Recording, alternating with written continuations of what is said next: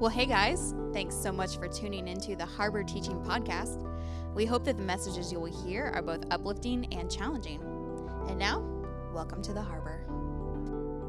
So, have you ever seen one of those satellite images of the Earth at night? One of those where you can kind of see like the light where there's giant cities like Paris and Tokyo and Beijing and New York, and then there's all these kind of dark spots like in Siberia or in northern Canada where there's like no humans.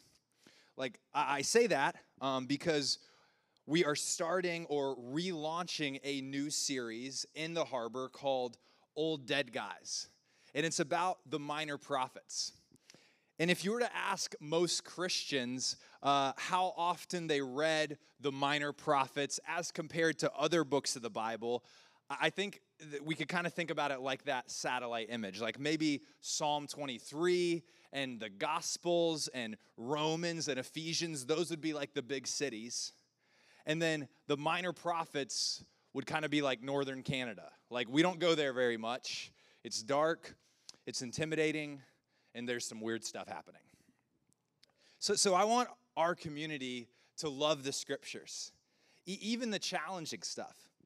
And personally, for me, as I've taken over the last 10 years, really tried to study the Word, I've discovered that some of my most beautiful experiences with God have happened in books and in passages that, that I was actually afraid to start venturing into. And that's the heart I want to have is that we would love all the Scripture. In fact, in 2 Timothy 3, Paul writes and he says, All Scripture is breathed out by God and profitable and, and the whole Bible is useful to our lives. The whole Bible is breathed out by God, including the minor prophets, which we're diving into. Now, uh, we, we started this series before the pandemic and we studied Joel and Amos, but since we're relaunching it, I want to take just a moment here and share four tools with you that are going to be helpful as we read the minor prophets. So imagine a tool belt and four tools. So, number one, we, we need to remember that these minor prophets were originally called the 12. They're not called minor because they're less important. They're called minor because they're small. In fact, all 12 at one time fit on one scroll. So that's the first thing. Number two, they were written to a divided kingdom. Now, two thirds of your Bible, the Old Testament, is all about one family the chosen Israelite nation. And God promised this, this, this people a land, and his intention was that they would live in this land and shine forth his glory.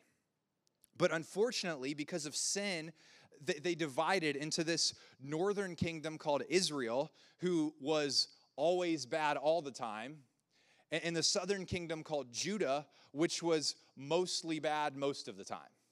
And so the, the prophets would either talk specifically to Israel or to Judah, sometimes to both.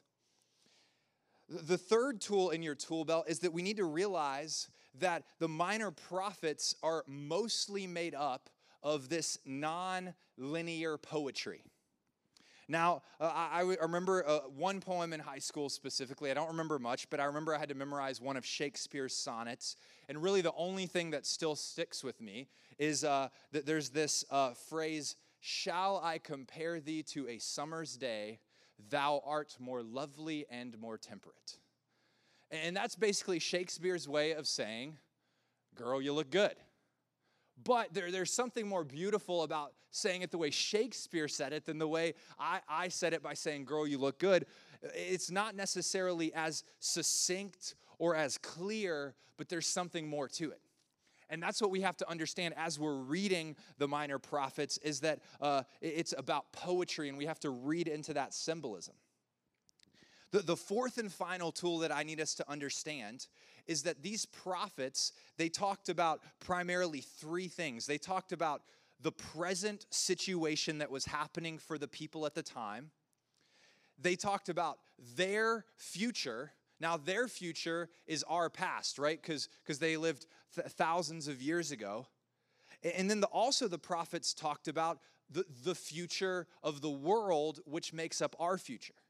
And so we're going to see all three of those at play throughout our series of the minor prophets. Okay. So, so I've given you my little spiel on the importance of Scripture. I've talked about the four tools that we need for our minor prophet tool belt. Now I'm going to pray and we're going to dive into uh, Old Dead Guys part two and we're going to look at Hosea. So let's pray. God, thank you so much for your word. We are grateful to you. It is a lamp unto our feet and a light to our path. God, I pray that you would speak to us and encourage us through this message tonight. In Jesus' name I pray. Amen. So, the plan for tonight is I'm going to give you a recap of the book of Hosea. That's going to take about 15 minutes. And then I'm going to wrap up with two takeaways that, that we can uh, just apply to our lives from this book. So, so, Hosea, as a recap, it's going to be four parts. And, and here's the thing as I said, this is non linear poetry. And so if you read Hosea over the next week or so, you're going to discover that this jumps around a lot. And so uh, the, the, the book of Hosea is not written kind of linearly in like a narrative, but we can pull themes out from it. And so here's the first theme that we're going to discover. The first theme is this Hosea's unusual family. Hosea's unusual family. Now, God comes to this prophet Hosea at a very interesting time in the northern kingdom of Israel.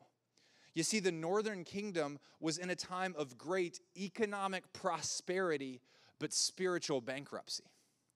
And this is what God says in Hosea 1, verse 2. He says, When the Lord first began to speak to Israel through Hosea, he said to him, Go and marry a prostitute so that some of her children will be conceived in prostitution.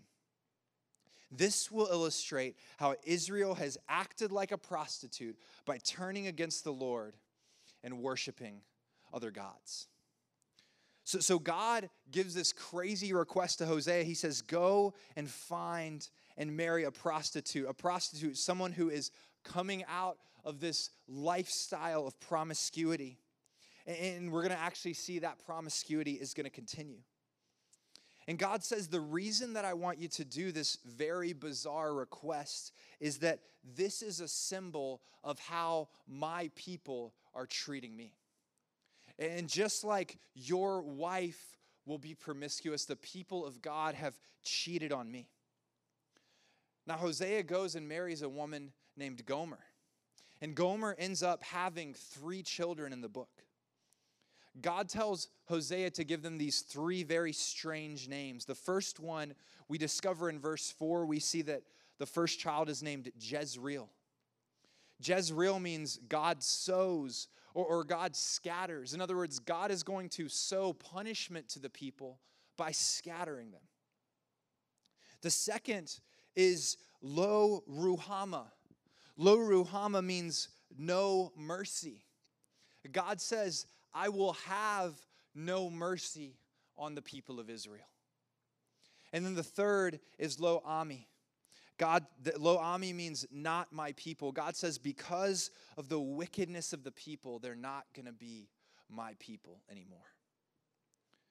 So the first theme that we see is Hosea's unusual family. The second thing that we see is God's rebellious family. You see, Hosea's unusual family is a picture of what God's family has done to him. We see this in a couple passages. Hosea 2, verse 5, God speaking of the people of Israel says, For she said, I will go after my lovers, who gave me bread and water, my wool and my flax, my oil and my drink.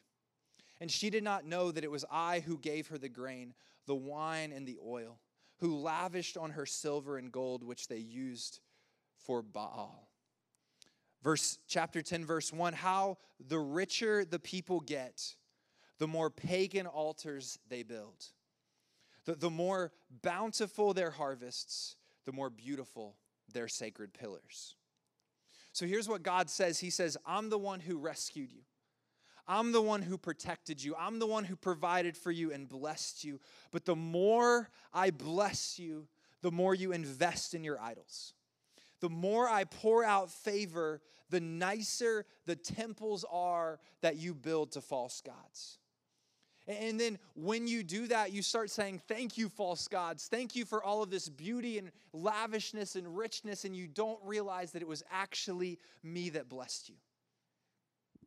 And I believe we even see this in our world. How often in our world do we see someone who is blessed financially or has accumulated great wealth for themselves and instead of instead of uh, us thanking God or, or, or, or worshiping God, we just build and accumulate more stuff for ourselves. Another example of this we see is in Hosea chapter 4, verse 1. God says this He says, There is no faithfulness or steadfast love, no knowledge of God in the land. There is swearing, lying, murder, stealing, and committing adultery. They break all bounds, and bloodshed follows bloodshed. My people are destroyed for lack of knowledge. And what we see here is that, first off, the, the sin begins with a lack of knowledge about God. But when the people forget about God, they start hurting each other. And so often, the most vulnerable people, the poor, the downcast, the, the innocent, they are the ones that are, are actually receiving this violence and receiving this brokenness. Again, we see this in our own world that when we forget to acknowledge God and when we start creating our own truth, all of a sudden, violence and sexual assault and the murder of the unborn and racism and human trafficking start to proliferate because we forget about God. And so, God, first off, He says that, that there is this rebellious family, and then He says there's going to be a consequence for the rebellion. And that consequence is that because they were worshiping the gods of this nation named Assyria, that Assyria was going to take them over. Verse 5 of Hosea 11, God says, Assyria shall be their king because they have refused to return to me. And this tragedy actually came true, and we can read about it in 2 Kings chapter 17 it happened 20 to 30 years after Hosea, and we read that the king of Assyria captured Samaria and he carried the Israelites away to Assyria. Hosea's prophecy sadly came true. Now, now a little interesting fact is that this uh, event is actually confirmed outside of the Bible. And we can actually read in the Assyrian Chronicles the record of them capturing Israel. So, so we've talked about Hosea. We've talked about the fact that he had an unusual family. That's theme number one. Theme number two is God's rebellious family. And then theme number three is a call to return to God. Now, now the vast majority of Hosea is about the second theme. That, that's why it's kind of a challenging and heavy read. But four different times during Hosea, the prophet pauses and he pleads for the people to return to God. One of the most beautiful examples is from Hosea chapter 6. And this is what it says it says, Come, let us return to the Lord, for he has torn us that he may heal us.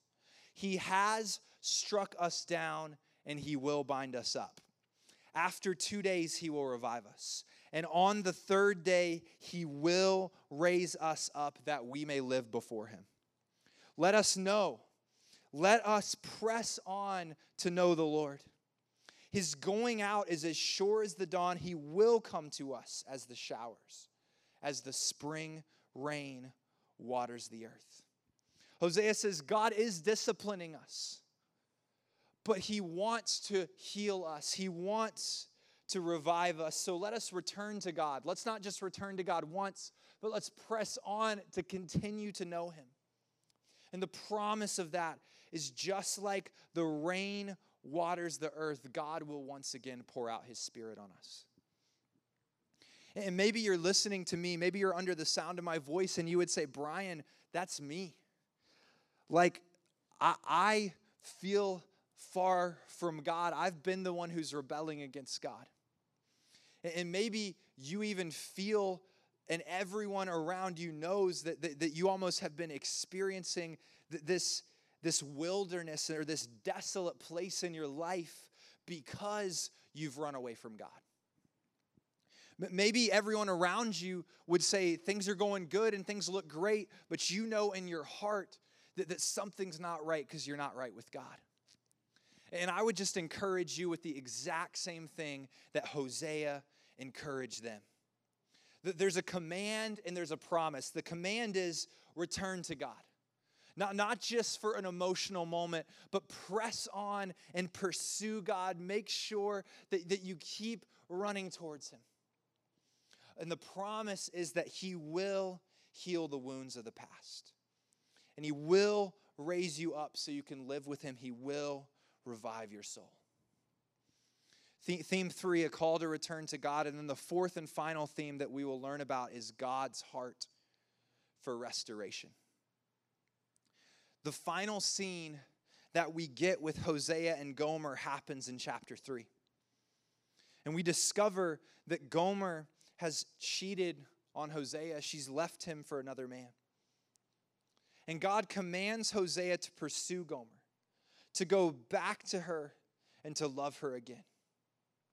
And Hosea actually goes to the place where his wife has cheated on him and she, he buys her back for 15 pieces of silver.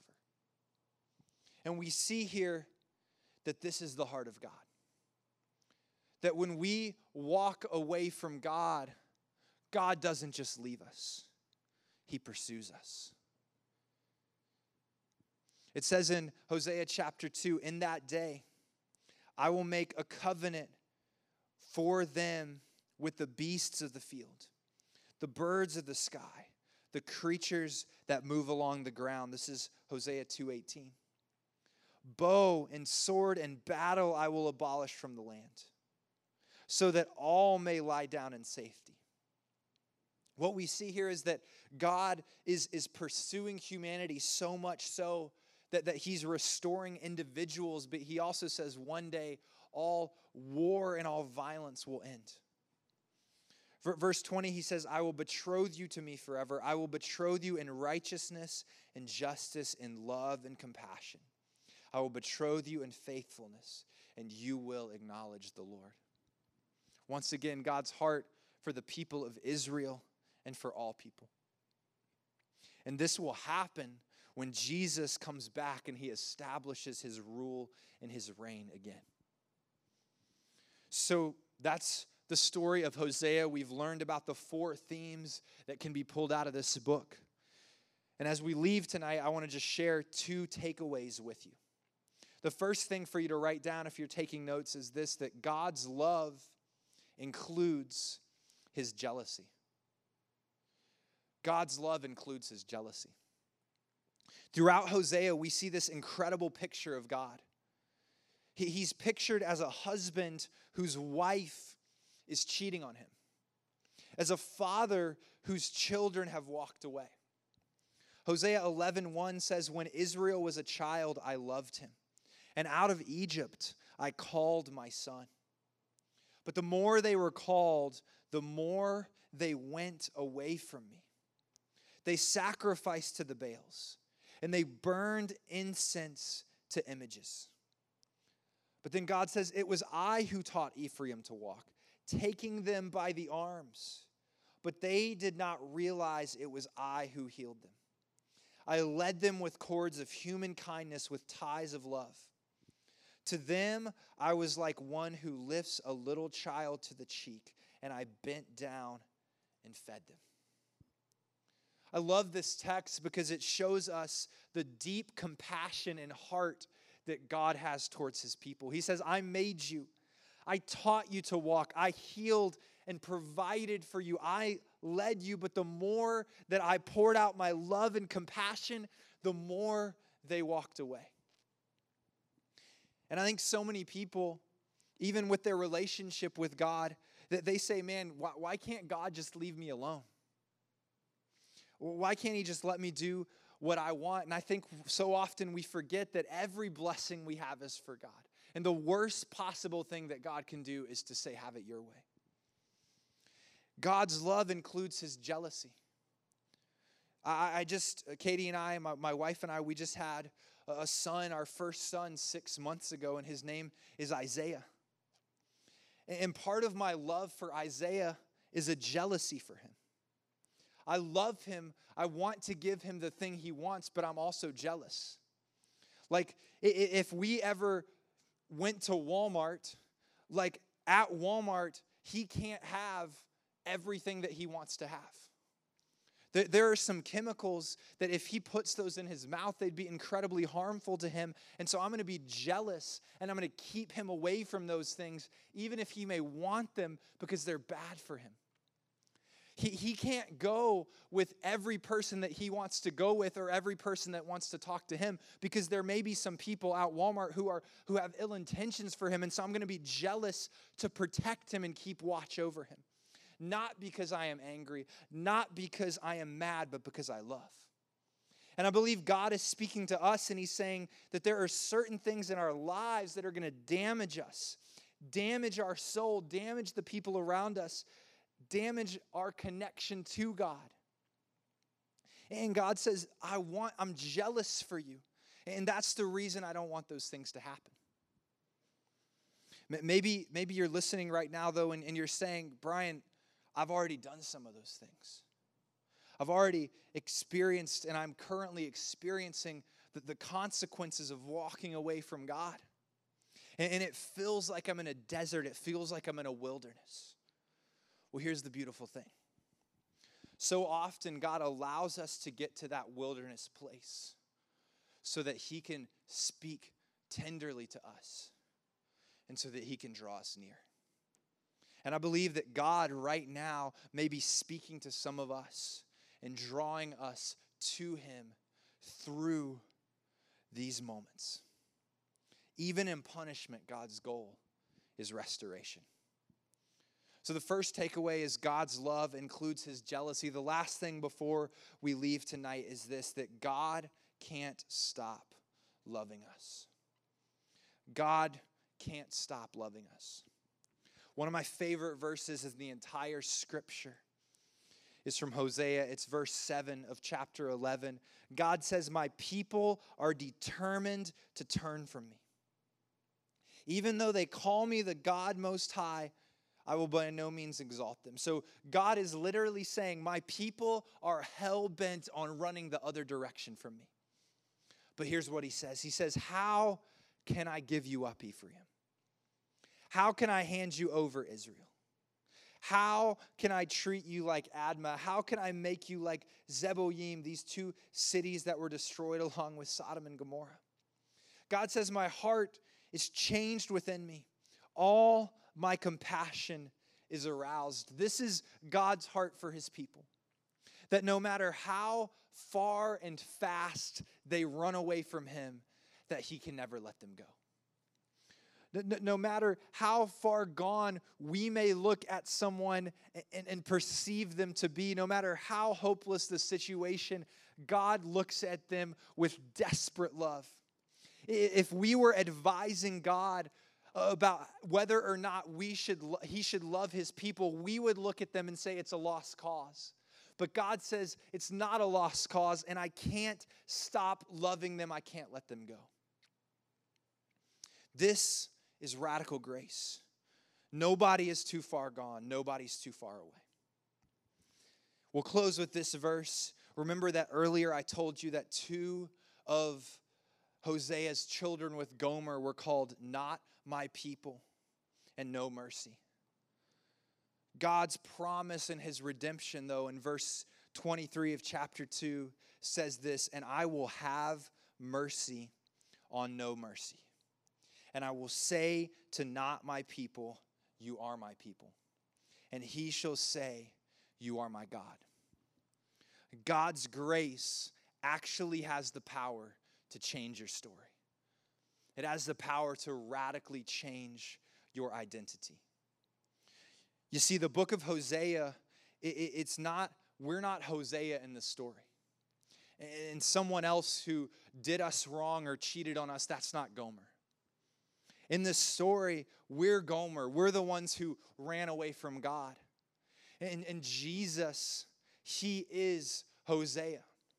He is our 15 pieces of silver. He's the one who paid the price and died on the cross so that we could be reconciled back to God. God proved the heart of Hosea. He sent his own son Jesus to die on the cross for our sins so that our sins would be forgiven, so that our the, the punishment and the, the, the consequence for our sin would be taken care of, and so that we could be brought back into relationship with him, so that we could receive mercy, so that once again we could be God's people. Let's pray. God, I thank you so much for this moment. I thank you for this reminder of your furious love towards us, your reckless love towards us that cannot stop. And I think about the people that are in our minds and in our lives that feel so very far away from you. And I thank you that you love them desperately. If there's anyone listening under the sound of my voice who, who would say, I'm too far gone, I pray that this message would remind them that they are not too far gone and that the blood of Jesus can cover their sins. We love you, God, and we thank you. We are grateful for the story of Hosea. In Jesus' name we pray. Amen. Thanks so much for spending time with us. If you'd like to know more about the harbor, please follow us on Instagram at We Are the Harbor. Also, if you need prayer, feel free to send us a DM. Otherwise, tune in next time.